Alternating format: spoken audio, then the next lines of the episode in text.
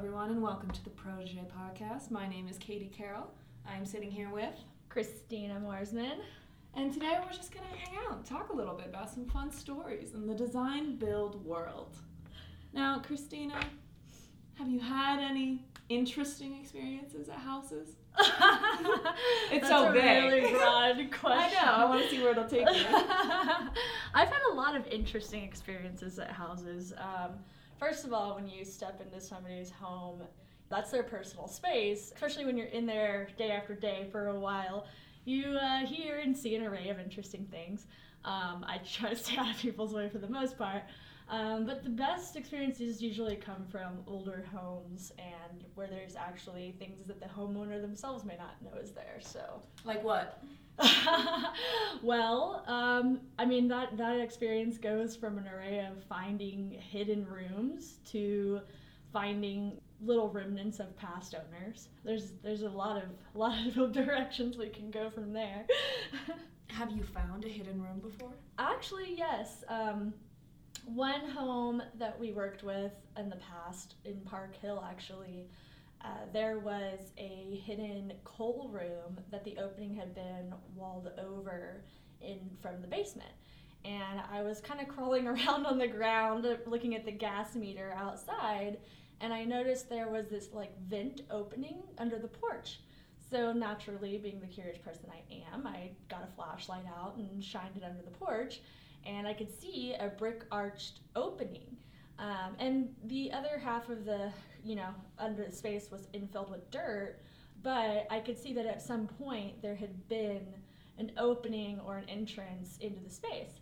And naturally, looking at my blueprints, I was like, well, I don't have this opening marked, so it yeah it ended up being behind a wall and later once we started doing demolition we found it um, and it was actually kind of interesting because it was half and filled with dirt but there was a chair under there and some other things and we didn't even finish excavating it to see what else could have been down there but just from the visibility that we did have it was a really interesting find How old do you imagine it is?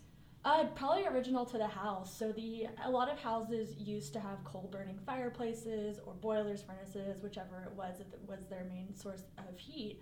And they would have some sort of room to store the coal since it is dirty. Come down the, they'd get it in through the chute, whatever it was, and they would store it wherever the closest access point to, say, a fireplace or one of those um, heating mechanisms would be. A lot of people maybe didn't have something as big as a room. Um, it could have been just some sort of small storage box, but this particular instance, they had quite a bit of storage for it, and it was just covered up. So it'd probably been a few decades since someone had been in that room. yeah, you know, it's hard to tell when somebody would have walled it over and why. So that's that. That was the other thing. We were like, this thing's half and full with dirt, and somebody walled over it. Why? but Did you ever figure out why? No, no. Uh, the homeowner at the time didn't want to take the time to, you know, excavate it, and the opening was only like a, you know, window that was probably like two feet high by three feet wide. So it would have been an operation. Yeah, definitely piques my curiosity to this day. Couldn't do anything with it though. Um, we could have. It was just a matter of did they want to use the space in that way. It was about 100 square feet, which is a pretty significant amount. You know, it would have taken to kind of re-engineer the opening and get all the dirt out when there's not like a place to get it out directly to the outside. It would have to go through the basement up the stairs. Uh, so it was just not what the homeowner wanted to do with the space for now. So. Have you ever taken an unknown room and done something with it? That's actually been the only one that I've found as far as unknown. Um, there's also spaces that people have never used that are under porches or whichever small rooms that are unfinished where the brick walls are bare or whatever it is. I mean, definitely finished storage is something that a lot of people will do with old crawl spaces and things like that. And it's a good storage opportunity. It's just that a lot of them are dirty or people are scared to go in it because of vermin or whatever it may be. Um, but ghosts, potentially, depending on your homeowner and what their particular beliefs are around that. It's a scary, dark place usually, and we try to brighten it up, clean it up, and then make it usable. Have you found anything recently that struck an interest? in yeah, we actually are working on a place over on Elizabeth Street here in Denver. And uh, there, there's an, another room under the porch with a small access door. This one luckily wasn't covered up. And it was funny because it's a room that we've been kind of going under and seeing, okay, what could we do with this? Maybe it's a storage closet. Maybe it's, you know, something we leave unfinished. Um, and there is a bunch of hay down there and some other debris. And come to find out, they've owned it for over 50 years, and they, it's just not somewhere they've ever gone into, so they didn't even know it was down there. Funny enough, this last time that we were there, the homeowner was like, I found a chicken coop down there when we were cleaning it out. And we were like, a chicken coop. And sure enough, there's straw hay and other like little buckets and barrels and things. And now we joke that it's the chicken dungeon um, because the chickens would have gotten zero natural light down there. And funny enough, she actually did, they planted a doll for when I opened the door for me to find. It had long red hair and it was just sitting on the dirt waiting for me to open the door. And they got to get kicked it made me feel great because it means that the homeowners are, are okay with you know playing around with me and joking around. It looked a lot like Chucky's bride. um, and so they, I opened the door and they just laughed themselves silly. Um, but I know I love that. I love when homeowners feel comfortable joking around and interacting. And mm-hmm. I told them I'm going to get them back. But lots of lots of treasures to be found and there's a lot of things that people would hide intentionally and different things I've discovered over time, and sometimes those stuff that point people pointed out to me that have worked in the historic industry. Of, uh, people hiding things. Yes, yes. Um, so whether it be in the floorboards and the stairs, people actually used to cut off the top of their doors and stuff, you know, jewelry or whatever it was down into that hollow space, and then put it back and paint over it and seal it that way. And that was just whether they didn't feel comfortable putting it in the bank or thought they were, you know, a little bit paranoid, whatever it was. There's all kinds of ways that people would hide things in older homes. So if you just look closely, somebody was showing me that works a lot with an uh, historic restoration that there was this one floorboard at this one house we worked at that had like eight nails in it. And so it was like somebody had cut that particular piece out and probably hid something in it but of course it's really hard to get up without damaging the floor. Um, and then steps, especially, are something that people would hide things in. This is almost turning into a little mini treasure hunt. it is, it is. House. Attics, especially. Like, people um, can sometimes find their old blueprints of the original house in their attic. That's where they used to store them when they would build the house for a long time. So, that's another thing that is an often. Uh, an often good treasure find. You have to usually go back in the very back depths of the attic, but for a long time, even homeowners that would pass down the house would just leave those up there for the next homeowner. I know, I've never been in my attic. I mean, this was a practice that they did at the turn of the century. You know, newer houses wouldn't necessarily have their plans of the home in the attic, but it's kind of a cool thing to look for. Why would people leave other things off of a blueprint? Well, there's several reasons depending on the size of the home like with the blueprint, if there was a renovation, sometimes they wouldn't update the plans. And then sometimes, you know, a lot of people, and this goes for homes no matter when they were built, a lot of these plans are done pre construction. And when you're building a home, things can change, plans can change, the homeowner changes their mind, whatever it is. And so people will try to hand me a set of plans from the house and say, Can you use this to work on the design? And I'm always like, No, because, you know, whether it's a bearing wall that shifted a foot or two, or sometimes things change drastically where a window wasn't put in or whatever it is, I very much insist on taking my own measurements for those reasons. It's just because construction changes things. You run into things that shift or they're more difficult or the dirt wasn't what they thought it was when they excavate it or whatever the reason may be. What is uh, your favorite thing you found in a house that you weren't expecting? um, I would say records that the homeowners before kept. This one house, the same one we found the hidden coal room in, there was a filing cabinet on the second level uh, that had been in what I call the doctor's office because it turned out there was a orthopedic surgeon that had been a World War II vet that had lived there for over 60 years, and he kept meticulous records. And I'm talking down to the point of, well, he did his own electrical throughout the house, which he mapped out and do, did drawings for down to where every outlet was and which ones were connected to, you know, the breaker box, and that was really helpful. To when the lines had been scoped and what they had found out about, you know, tree root infiltration and things of that nature, which were very helpful when it came time to look at the plumbing of the house for adding another bathroom. And I mean, even what plants were added, like in the 70s. So that was really unexpected. Um, there was even photos of the house when it had been worked on throughout the years, uh, back going back to the 60s. That was a really, really unique find and definitely helped the construction process because they didn't need to dig things up and we didn't need to open walls as much to know it was back there because the homeowner had taken such good record. Have you found anything else that's not paperwork? of course, you'd say paperwork is the most interesting thing you found. It is. House records are incredibly interesting if you're a big dork like I am. Um, I would say, let's see, what else have I found? I found antlers in an attic one time that had been a lot of homeowners in these big historical houses they've left things which isn't something you see in a lot of newer homes right? And so you'll find generations of objects and old like newspapers and all kinds of things. But yeah i found a big set of antlers in this attic that we were cleaning out and this house had five attics actually so we're gonna um, go over that this particular house had five attics, and a couple of them had been closed off completely, so we had to open them through the process. But there was this one that it looked like a little like it had been a kids playhouse at one point and they had kind of used it as a little clubhouse because we actually i shined the flashlight on the back wall and you could see the little kids had written their names in like black crayon or something. Um, and then when I later compared those names to the files, I'd found this doctor had had seven children and it matched the names of the children that he talked about in his records of the home and taxes and things of that nature. Um, and they had like a little kids like play table and like a little lamp set up and weirdly enough the little door that went to that attic locked from the inside that one, a little creepy, not really sure there. it's been creepy this whole time.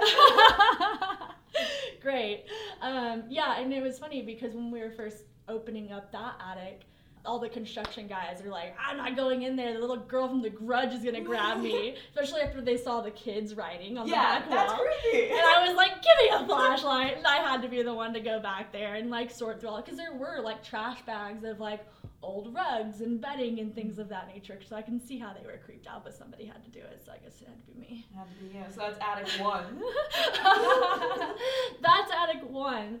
Um, two of the other ones were pretty much empty. And there was one that where the opening was pretty much completely blocked off, minus what a very small person could fit in. So naturally, I had to be the one to go up there too.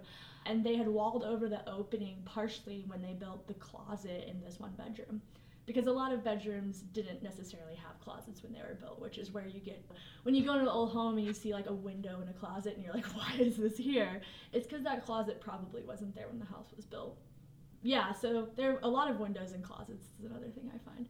Um, but going back to the whole at that attic, that one it actually showed the original roof of the house because there had been an addition and they had just kind of like basically built it right back into the old house and so that was kind of cool to see the old old roofing that hadn't been touched that was pretty much the five attics. And then there was another one that was directly on the other side of that, that was on the inside of where that old uh, original structure the home had been. Didn't find much there either. I, I just can't even imagine what a house with five attics looks like, even bl- like blueprint wise. I just can't even put it together. That sounds. What it have like three basements? Uh, no, just one basement. Um, but that basement in particular had the disappearing staircase that I think I've posted. I've po- posted pictures of online. Also, it had like a little what we called the wine cellar, which was the storage room that had wine racking. Uh, I don't know if that was its original intention. Um, three different coal chutes. It had that secret coal room, a fireplace that was a original Buckeye cast iron fireplace, which is they're pretty rare and kind of a collector's item if you have one. It's uh, kind of neat. And then also that one had the majestic coal chute, which was pretty revolutionary for its time. What it, made it so majestic? it was self-closing. So a lot of coal chutes you'll see black around the rim on the brick. Um, so, but this particular coal chute had a self, the first like self-closing latch. so that when the they delivered the coal, it didn't get around the rim of the brick, so it didn't leave much residue, and they didn't have to close it with their dirty hands or whatever it was. It was just self-closing, which we have everything that's self-closing now, but that was a big big turning point in terms of little technology here and there that changed yeah how dirty your shoe would get well So- little technology makes a big difference it I does feel. it does And yeah. you seem to know a lot of those things uh, just exploring, exploring and research. A lot of the times when I find things, I don't necessarily know what it is or how significant it was until I research it. But you just build on knowledge by stumbling across things, and it makes you think in a different way of, wow, how would people have used this before this existed? And then the next house you find, you know, has something of that that may not have been quite so prominent, and then you know what it is or what it would have been, and yeah, it's just always self building because it's interesting to see the evolution of thought that's shown by how houses were built and how they changed over time. You uh, earlier you mentioned the disappearing staircase yeah. what does that look like and why does that happen so, this particular house had five remodels. Several of those one for each attic no, that's funny though. um, I think the house originally had four attics, if I have mapped it out correctly. But and then the fifth one came with a three-story addition to the back of the house. This house, in particular, they they expanded the kitchen probably three times, um, heading from the back of the house toward the back of the property. And when they did that, they ended up extending the house over what would have been an exterior staircase at the time. So in the basement, there was also this window inside. And it was like a big puzzle to everybody. And I was like, you know, I really feel like this, this staircase would have been outside at some point. And everybody's like, no, no, no, kind of blew me off. And then the structural engineer came and he was like, no, this was definitely outside at one point. And was like po- pointing at things on the concrete and ground. And I'm just like, I freaking told you guys. no one listens to me. but so what happened was when they extended the house, the kitchen, over what would have been that exterior staircase, like I'm talking about, they just kind of took the top off this old shed as well as um, they just kind of terminated the stairs where they were. Uh, it was a common practice to not remove things when people renovated. That's why you'll see like you know wood flooring under carpet and you know or tile flooring that was under carpet that didn't ever come up. Even old pipes that aren't connected to anything that may be in the ceiling, whatever it is. just to save time and money? I don't. I really don't know. I don't know if it because it, it really are things. Sometimes it's things that really wouldn't have saved that much time or money. It just wasn't a practice to remove things if you could just cover it up. That's why you'll find five layers of paint on your window windowsill if you have a historic home. It just they didn't you know think to be like okay let's thin this paint off and then resurface it. Mm-hmm. No, it was just cover it up if it could be covered up. you gotta watch out for that old paint Oh yeah, lead paint's a big one in historic homes because your top layer of paint may not have it, but one of those five probably will underneath.